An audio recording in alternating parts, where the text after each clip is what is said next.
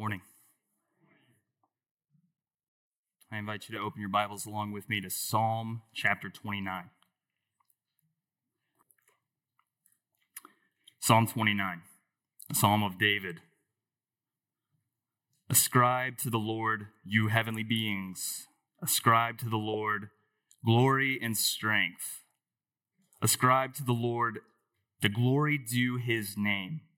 Worship the Lord in the splendor of his holiness. The voice of the Lord is above the waters. The God of glory thunders, the Lord above the vast water. The voice of the Lord in power, the voice of the Lord in splendor. The voice of the Lord breaks the cedars. The Lord shatters the cedars of Lebanon. He makes Lebanon skip like a calf and Sirion like a young wild ox. The voice of the Lord flashes flames of fire. The voice of the Lord shakes the wilderness. The Lord shakes the wilderness of Kadesh. The voice of the Lord makes the deer give birth and strips the woodlands bare in his temple all cry, Glory. The Lord sits enthroned over the flood. The Lord sits enthroned, King forever.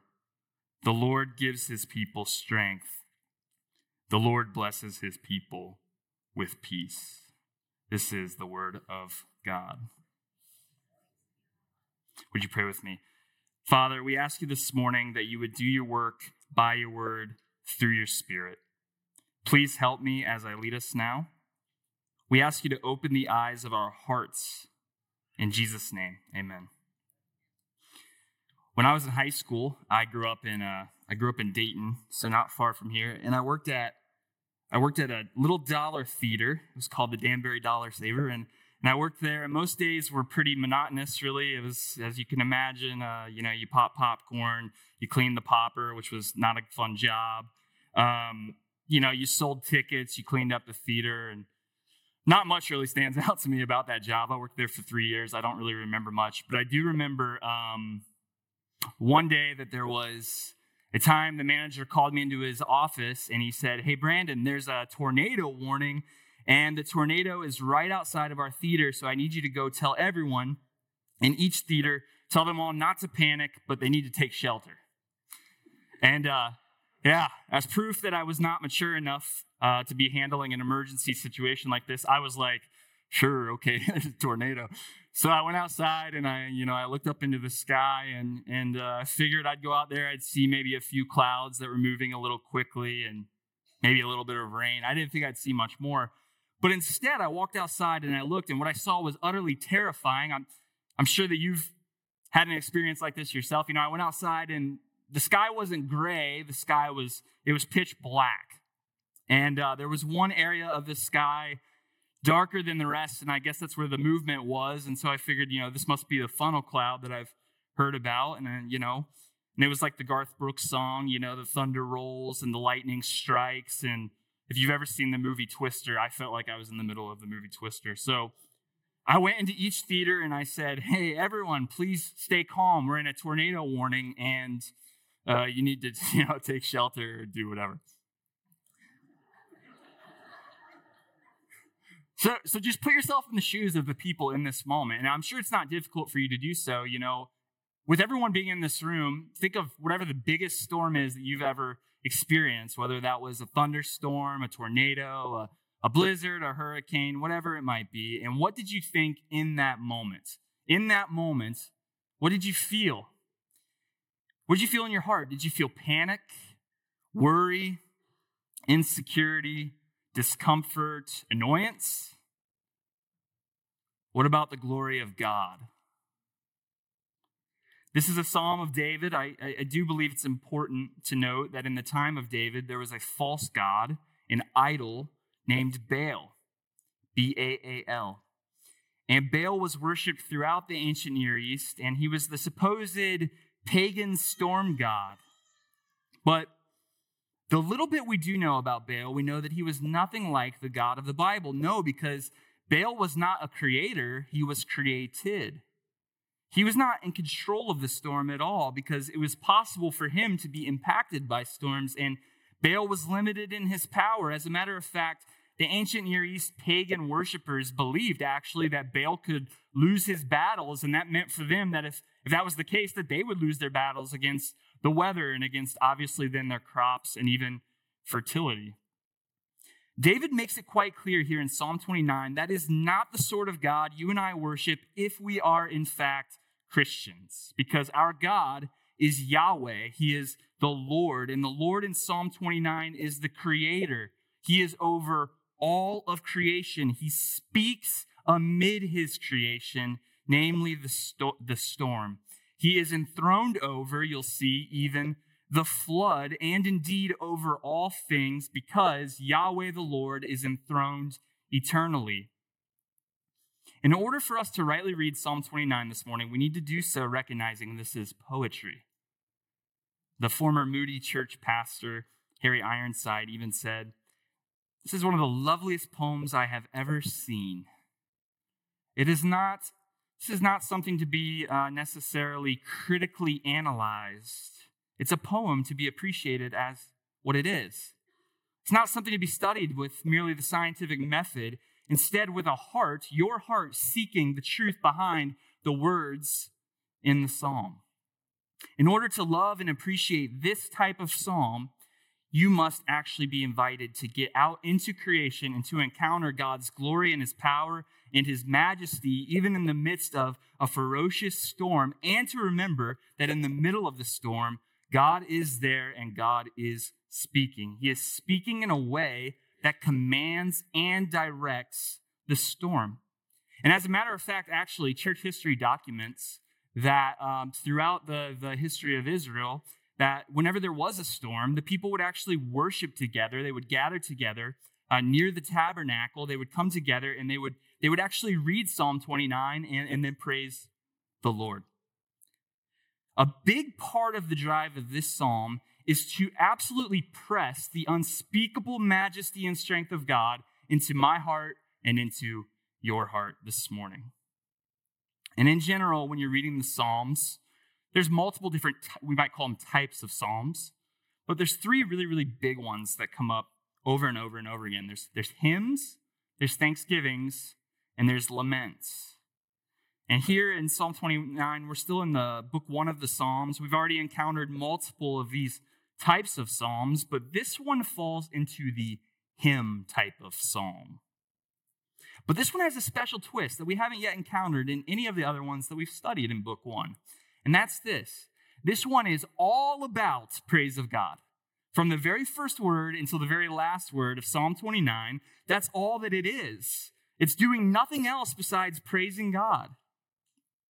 Other Psalms, of course, they praise God, but maybe it's mixed in with thanksgiving or, or maybe a lament or something of that sort.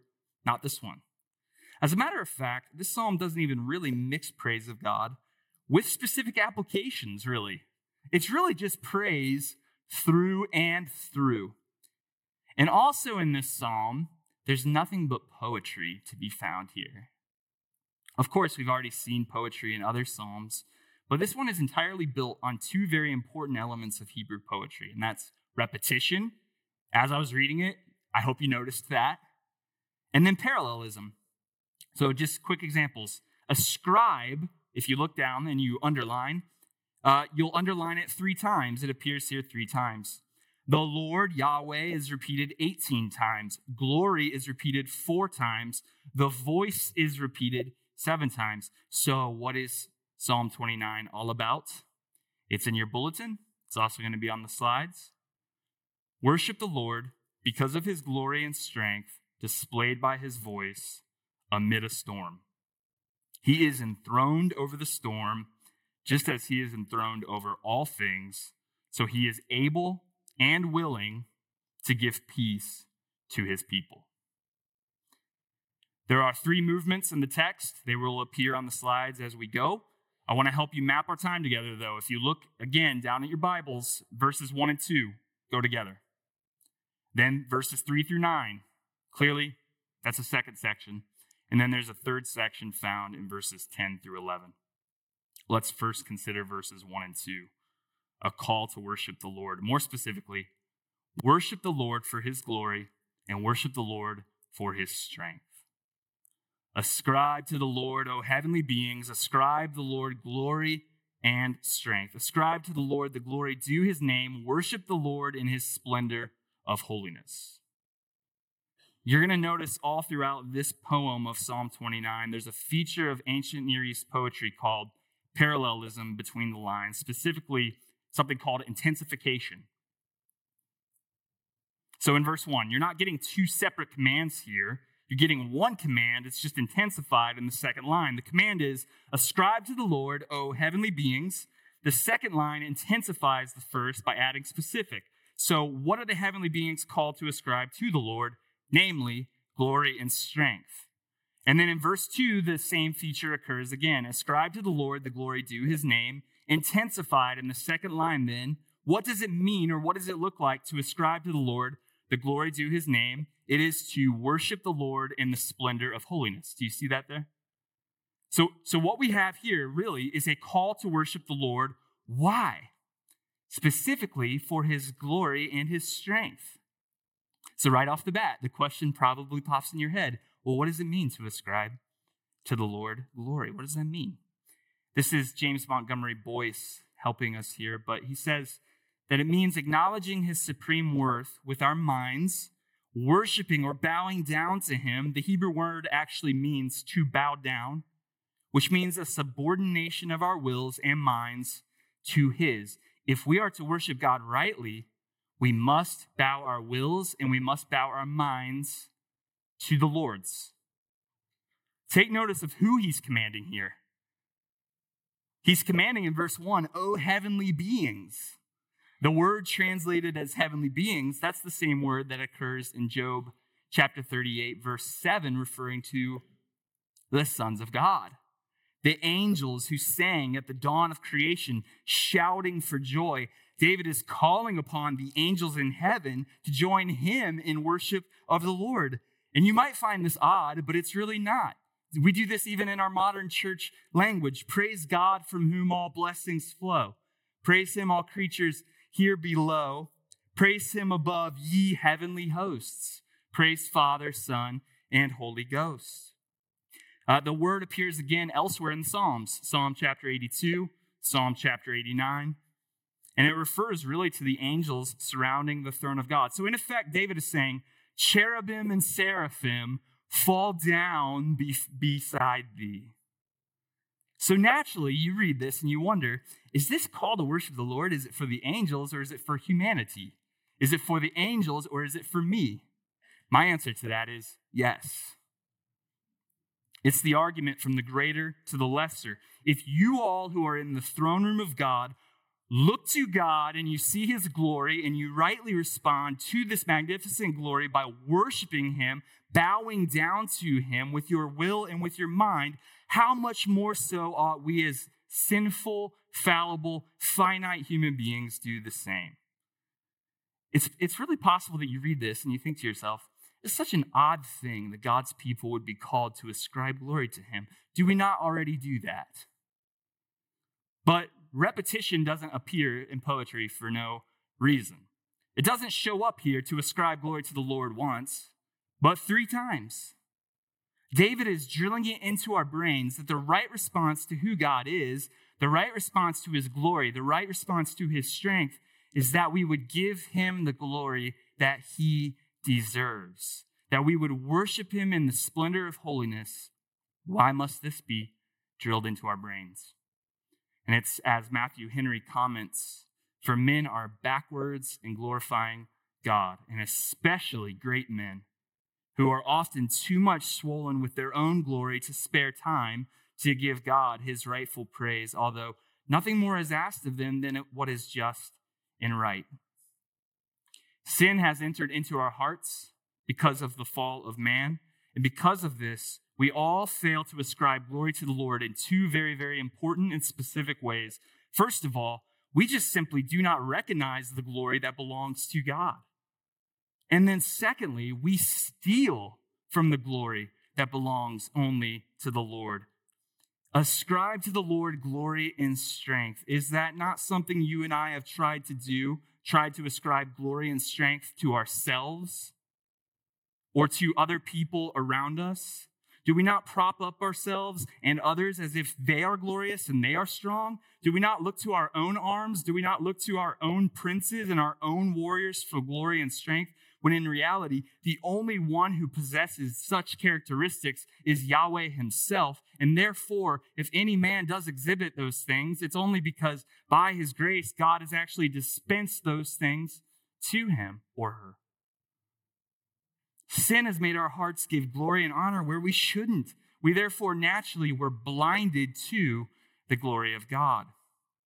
This is why we as Christians, we don't have hearts that are full with the awe, amazement, bewilderment, the utter glory of God on a daily, hourly, minute by minute basis, like we should. Instead, our, our, our daily, our minute by minute, our, you know, all the time hearts glory many things or find our glory in many things besides God. The glory of God goes unrecognized by us too often. Instead, we glory in lesser or even unimportant things. Just think about the preoccupation of your own mind daily, even just from this last week. Work and work things, school, school things, relationships, and all that comes with that, everything that you gain from having them.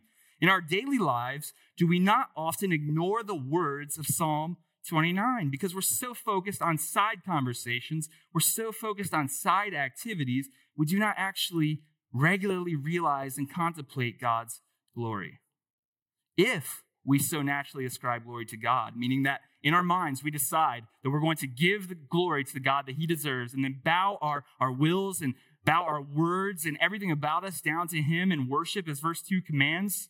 If we did that naturally, even as God's people, then the commands wouldn't be necessary here, would they? Too often, when we look at God's creation, we don't attribute glory to the Creator, we attribute glory to the lesser creation. Rather than recognize the glorious Creator over the things of His creation, we're instead blinded to Him. Our eyes are fooled in with the cares of this world. And we too often ascribe glory to the wrong things in creation. Here's just a few money, sex, fame, career, comfort. The list could just go on and on and on. So here's the question Where are you currently ascribing your glory? Who or what you ascribe glory to will inevitably be who or what you will bow down your life for and worship. Heed the command, ascribe glory to the Lord, worship him for his glory and for his strength. And not just as individuals are we called to worship the Lord in this way, but collectively as God's people, as faith church, as the church at large. It's as Spurgeon once preached on this verse quote, as the thunder roars, the voices of God's faithful people ought to boom in a coinciding way, so that as the glory of God is put on display, so we recognize and magnify his glorious name with our collective worship. That's the call of verse 2. And with that, we move to our second movement in the psalm, verses 3 through 9. The voice of the Lord displays his glory and his strength amid the storm. So if ascribe to the Lord jumped off the page at you in verses 1 and 2, then when you look at verses 3 through 9, the voice of the Lord jumps off the page, doesn't it? David was not concealing what this psalm is all about. It's pretty straightforward. I'd say ascribe to the Lord is a key focus, and the voice of the Lord is obviously one as well. In many ways, you could take what's happening in verses 3 to 9, 3 through 9, to be answering the question, why should we be worshiping the Lord for his strength and glory? Why else other than the power of his voice, seen here amid a storm? If we look at verses 3 through 9 in the big picture, we're invited to imagine this massive storm that's being described here. The voice of the Lord is over the waters, the God of glory thunders, the Lord over many waters. God's people, they're, they're being depicted as they're together in worship, they're in the temple, according to verse 9. And as, as they're, they're gathered together, they see this storm that's approaching. Think this through. Think of Israel. They're, they're looking out to the Mediterranean Sea and they're seeing this storm and it's brewing over the waters of the sea to the northwest. And if you look at the voice of the Lord here in this poem, it coincides with what would be thunder. It's the thunder of the storm, speaking amid the storm over the waters, the God of glory. He thunders, unlike Baal, unlike anything or anyone else we may be tempted to wrongly ascribe glory to. Yahweh is seen and pictured here as sovereign over this storm and over the waters, and his voice commands the waters. Verse 4 The voice of the Lord is powerful, the voice of the Lord is full of majesty. Again, this is poetry. And as verse 3 gives a description of the storm moving in over the waters and the voice of the Lord speaking in the thunder of the storm, verse 4 then rightly ascribes to the Lord the glory that he deserves because of the power of his voice.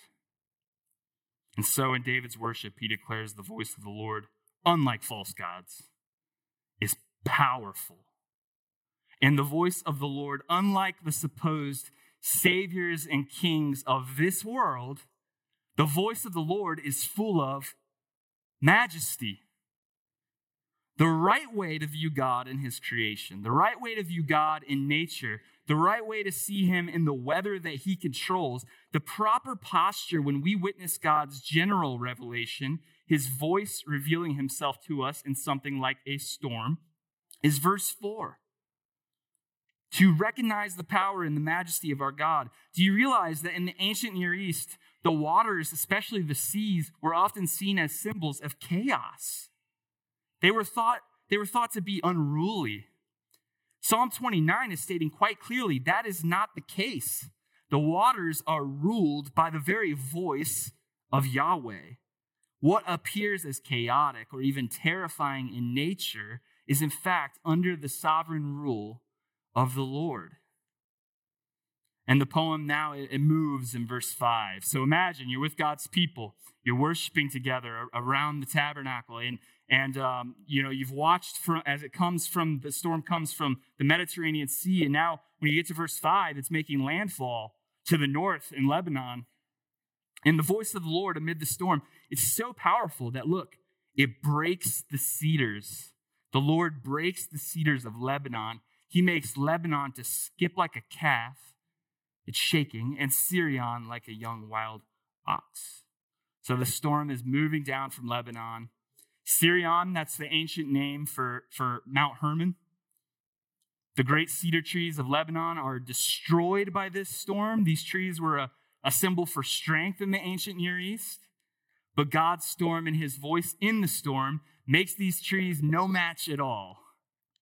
Even the mountains tremble in the midst of this storm, according to verse 6. Isaiah chapter 2 describes the day of the Lord when the fullness of God's glory will be displayed once and for all. And in these verses, we hear something interesting about the cedars of Lebanon. You don't need to turn there, just listen to my words as I read.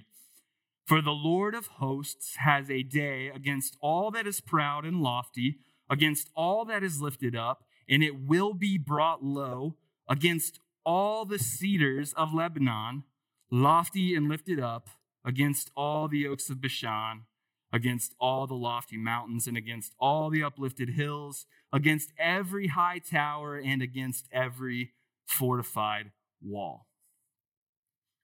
Do you see that if the voice of the Lord declares his strength and glory amid this storm, how much more so is that going to be the case on the day of the Lord when all that man finds impressive everything we have placed our glory in sinfully outside of God, it's going to be broken and shattered by the mere voice of Yahweh.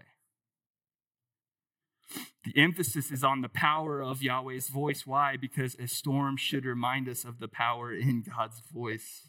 But those who don't ascribe glory to the Lord do not. But the voice of the Lord is so powerful that it can break even the hardest of hearts. It can turn even a heart of stone into a heart of flesh by the mere power of his voice. Verses 7 through 9 describe the storm then moving through, it moves through the land of Israel from north to south, and it ends up in the desert region where God's people wandered following the Exodus. The storm has swept through the region, and then you make it to verse 7. The voice of the Lord flashes forth flames of fire. The voice of the Lord shakes the wilderness. The Lord shakes the wilderness of Kadesh. All the while this is happening, the psalm says God's people are in the temple and they're worshiping the Lord. The voice of the Lord displays his glory and strength amid the storm. And by the end of verse 9, the storm actually moves out of the region. You see that there? The storm moves through and it leaves. But notice, not before verse 7. The voice of the Lord flashes forth flames of fire. Of course, reminding God's people of Yahweh's judgment and his power. Verse 8 the voice of the Lord shakes the wilderness. The Lord shakes the wilderness of Kadesh. Not only are the trees impacted by the glory and strength of the Lord's voice amid the storm, but look in verse 9. The voice of the Lord makes the deer give birth and strips the forest bare. I take it that in this context, what, what's being said here is that um, the animals are so shaken by the storm that they give premature birth, while simultaneously the voice of the Lord is so glorious and powerful that the forests are being stripped bare. It sounds a bit terrifying, doesn't it? And yet, what are God's people doing at the end of the storm? In his temple, all cry, Glory. It isn't natural to think in verse 9 that this is the same as the angels in heaven from verses 1 and 2, since the description has moved from heaven to earth. The most natural, the most straightforward reading refers to the people of Israel in the temple worshiping during the storm. So the praise begun in heaven is now repeated by God's people who are witnessing the storm as its subjects. They have just witnessed it. This is the climax then of the psalm at the end of verse 9. They've just witnessed this incredible display of God's glory, and this is what Kidner writes, commenting on this. He says, The climax is the answering cry of glory a response of humility, joy, and understanding, which reveals that to some, the storm is not an outbreak of hostile or meaningless forces, the voice of the Lord heard in all his works. So, Psalm 29, in a poetic and beautiful way, it marries God's words with his works. You see that? And how did the people respond?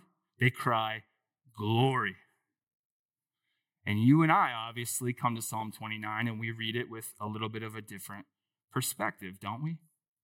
It's absolutely correct to witness God in nature, just like David does here, and to rightly ascribe the glory he deserves because of his strength and because of his glory displayed by his voice amid the storm. Romans 1 does indeed clarify that God is perceived in his general revelation, his works within the creation, and yet God communicates with us, He speaks to us. His voice is heard in other ways as well and at other times, such as in creation, but there's other ways too, like Hebrews chapter 1. Long ago, at many times and in many ways, God spoke to our fathers by the prophets, but in these last days, He has spoken to us by His Son, whom He appointed the heir of all things, through whom also He created the world. So God speaks at creation. Remember, He spoke and then things came into existence. He speaks generally in and out of His creation, but He speaks most clearly and most definitively and especially in His Word, both the written Word of God and the living Word of God. This is Isaiah 55 11. So is my word that goes out from my mouth. It will not return to me empty, but will accomplish what I desire and achieve the purpose for which I sent it. I think this next one is actually in our bulletin, and it's 2 Timothy 3 16 through 17. All scripture is God breathed and is useful for teaching, rebuking, correcting, and training in righteousness, so that the servant of God may be thoroughly equipped for every good work, the written word of God. But we also know from John chapter 1 that in the beginning was the Word, and the Word was with God, and the Word was God. And John 1:14, the word became flesh and the word dwelt. He lived among us. That was and is the Lord Jesus Christ. What is so very fascinating is this that when Jesus' glory was put on display at the Mount of Transfiguration, God the Father spoke from the cloud of glory, saying, This is my beloved Son, with whom I am well pleased. Then he says, Listen to him. When the voice of the Lord displayed his strength and glory amid the storm of Psalm 29, the people's response was to cry, Glory. For those of us in this room who now have heard the preaching and the proclaiming of Jesus Christ and the fact that he has come into this world, that he is the living word of God, and it's attested to and written about right here in what we have every single day to read, how much more so should we take this grace, look at it, and, and cry then to the Lord, glory? Now, why do I say such a thing, and how can I say such a thing? Because take a look at verses 10 and 11. The final movement here the glorious Lord is our eternal King who gives peace to his people. Yet the only way, the only way that any of us will receive either the strength or the peace of verse 11 is if we ascribe glory to him. If we truly worship him for his glory and his strength. Let's read this again. The Lord sits enthroned over the flood. The Lord sits enthroned as king forever. May the Lord give strength to his people. May the Lord bless his people with peace. Did you know that outside of Genesis 6 through 9, this is the only place in the Old Testament where you're going to find the word for flood here? So I think it's pretty intentional. The reminder is not just of one specific storm in Psalm 29, but of the great judgment even in Noah's day. Every Jew who would have been a part of God's people listening, uh, witnessing the storm and, and worshiping God in Psalm 29, they all would have had their minds drawn back to Noah's flood here with verse 10. The point God was enthroned over Noah's flood. He was and he is enthroned over Psalm 29 and its storm. God will be enthroned over all future ones as well, because he will indeed be enthroned forever, eternally. James Hamilton makes the point one with such might to enforce his word will never be dethroned. Yahweh was king at the flood, and he will be king forever. With Noah's flood, God brought judgment on the world with water that he commands with his voice. At the second coming of Jesus Christ, listen to this. This is 2 Peter chapter 3, verses 6 through 7. The heavens existed long ago, and the earth was formed out of water and through water by the word of God, and that by means of these, the world that then existed was deluged with water and perished. But by the same word, the heavens and earth that now exist are stored up for fire, being kept until the day of judgment and destruction of the ungodly. Wow. God's glory is declared at creation, it's declared in creation, in a storm, at the flood, and even in judgment, even at the great fi- final judgment. Just as at the flood, God's judgment was poured out, demanding a repentance and a turning to Him. Verse 10 says he was enthroned over it all. Well, at the cross, Jesus was flooded with the wrath of God against all sin of all time, so that any and all who will repent and believe in Jesus, recognizing that Jesus is Yahweh, Jesus is the Lord, He is the King forever, and yet He came and He lived perfectly and yet willingly died on behalf of sinners so that if we hear this gospel message that I'm proclaiming right now, if you hear that and you ascribe the glory due to Jesus because of Jesus' glory and because of Jesus' strength, that means what has happened is he has taken this judgment of God on your behalf. And on that day of great judgment, what is he going to give you? Finally, he's going to give you his peace. How about in the meantime? Well, the strength pictured as a terrifying storm in verses 3 through 9, think about this. That is the same strength then in this poem that is said to be given to God's people, the power of God. Yahweh's strength and his peace is ours because Yahweh is almighty, and the Almighty grants his strength to his people by his Spirit. This is not the strength of war. This is the strength to stand firm in your faith. I wish I could sing well, because I would. Leaning on the everlasting arms. Only those who ascribe glory to the Lord, only those who gather to him through Christ will be at peace when the storm of judgment comes in the future. These are the people who ultimately experience the truth of verse 11, receiving the strength from the Lord and are blessed with his peace. This reminds me so much of Luke chapter 2, verse 14. Glory to God in the highest and on earth, peace to men on whom his favor rests. And of course, this is the context of the incarnation of Christ. The angels, they sang praises to God in verses 1 and 2 of Psalm 29. Glory to God in the highest.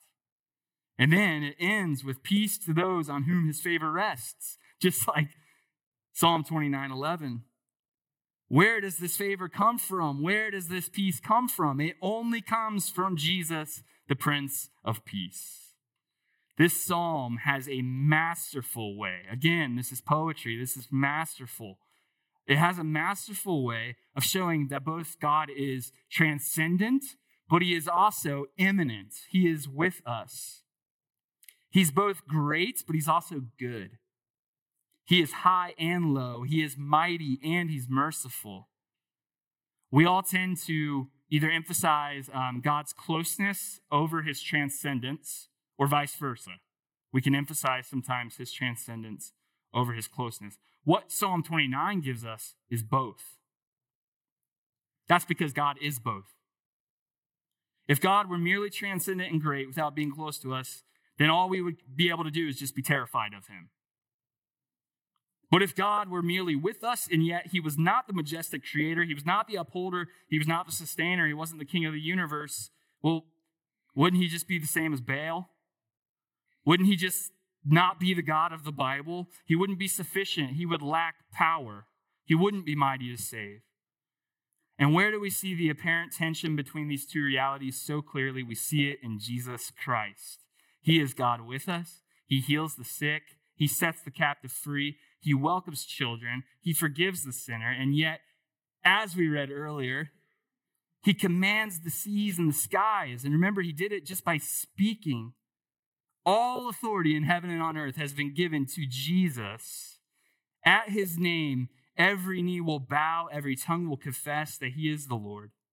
So, Christian, if this is your God who exhibits his glory, his strength over nature in creation, in and over the final judgment, in his Son, in his written word, he is able to give you the strength that you need day by day, hour by hour, minute by minute.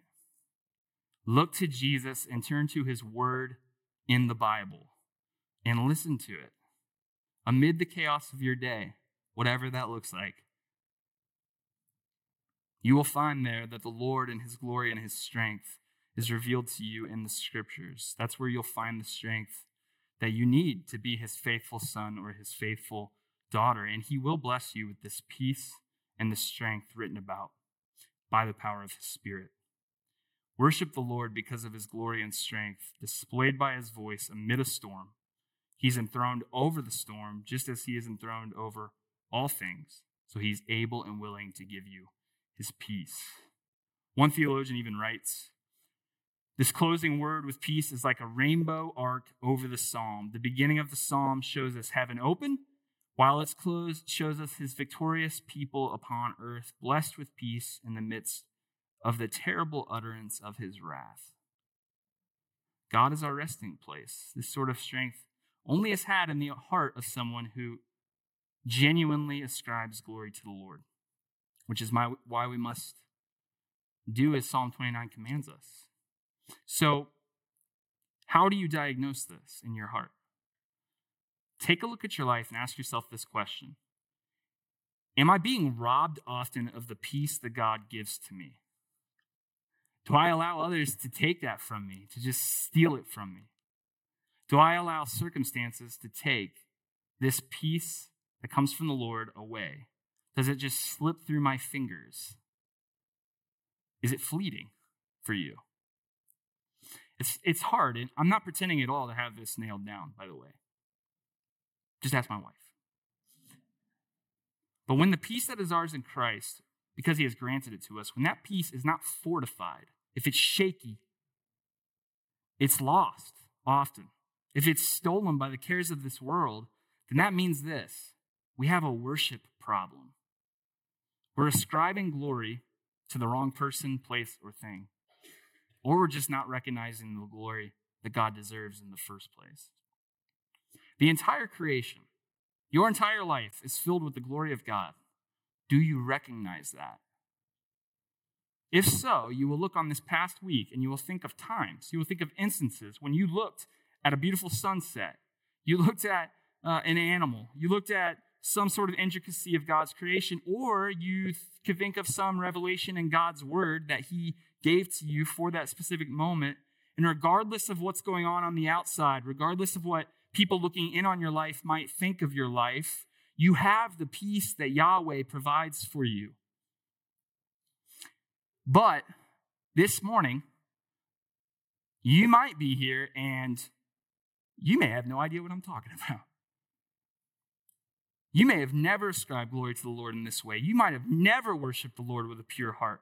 You may have never listened to the voice of the Lord most clearly heard in the life, work, and words of Jesus Christ. You may have listened to gospel preaching a million times. You might have been coming to this church for years and you have no idea what I'm talking about. You may have gone your entire life, and every single time that you look at a storm, you just go, Oh, Mother Nature, she's wicked again. The Bible says no. God's glory is being revealed even in a storm because God is the Lord of the storm. You may have never recognized that Jesus is the Lord who sits enthroned as king eternally. And if that is you, there is, there is bad news. The bad news is the strength and the peace of verse 11 is not yours, it doesn't belong to you. And that's bad news because if God's glory is displayed in a storm, how much more so will it be displayed in the final storm that the Bible says is God's judgment? But there is good news too. Take a look at the cross as Jesus died and the wrath of God was satisfied because every sin on him was laid. And so now, here in the power of Christ, you can stand even this morning. The storm of his judgment against all sins of all time, it came down on Jesus at the cross. He suffered, he died, but he resurrected victoriously. And the Bible says this that he sat down at the right hand of God, where he now intercedes for us perpetually. Ascribe glory to this Lord Jesus. If you do, you too, if you look at verse 9, you too will come face to face with Jesus, and you too will be crying, glory. You will have his strength, you will have his peace.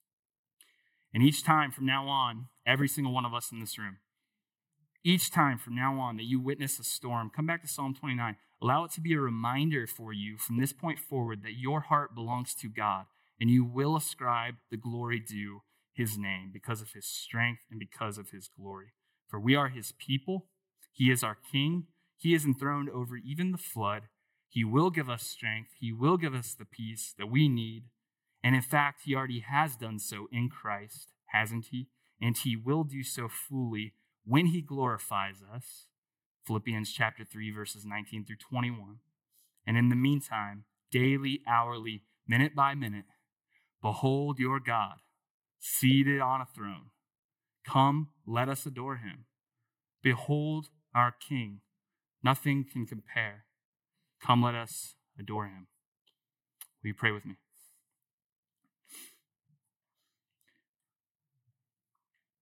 God, we praise you. We thank you because you are so clear in your word of who you are, how great you are, how majestic you are, and yet how, because you loved us, you have actually sent King Jesus to die for us. And you have raised him from the dead in order that we may come into your presence, that we may have what we ultimately need, which is the healing and the forgiveness and the peace that has been broken because of sin. And so we do pray that any single person in this room who has not placed their faith and trust in you, that they would do so this morning. And if they need help talking that through, Lord, we ask that you would prompt them to find um, a believing person to walk them through your word and to help them to see Jesus. And for each of us in this room, Lord, may you, by your Spirit, help us to look to Jesus and to bow our wills and our minds to you. In Christ's name we pray. Amen.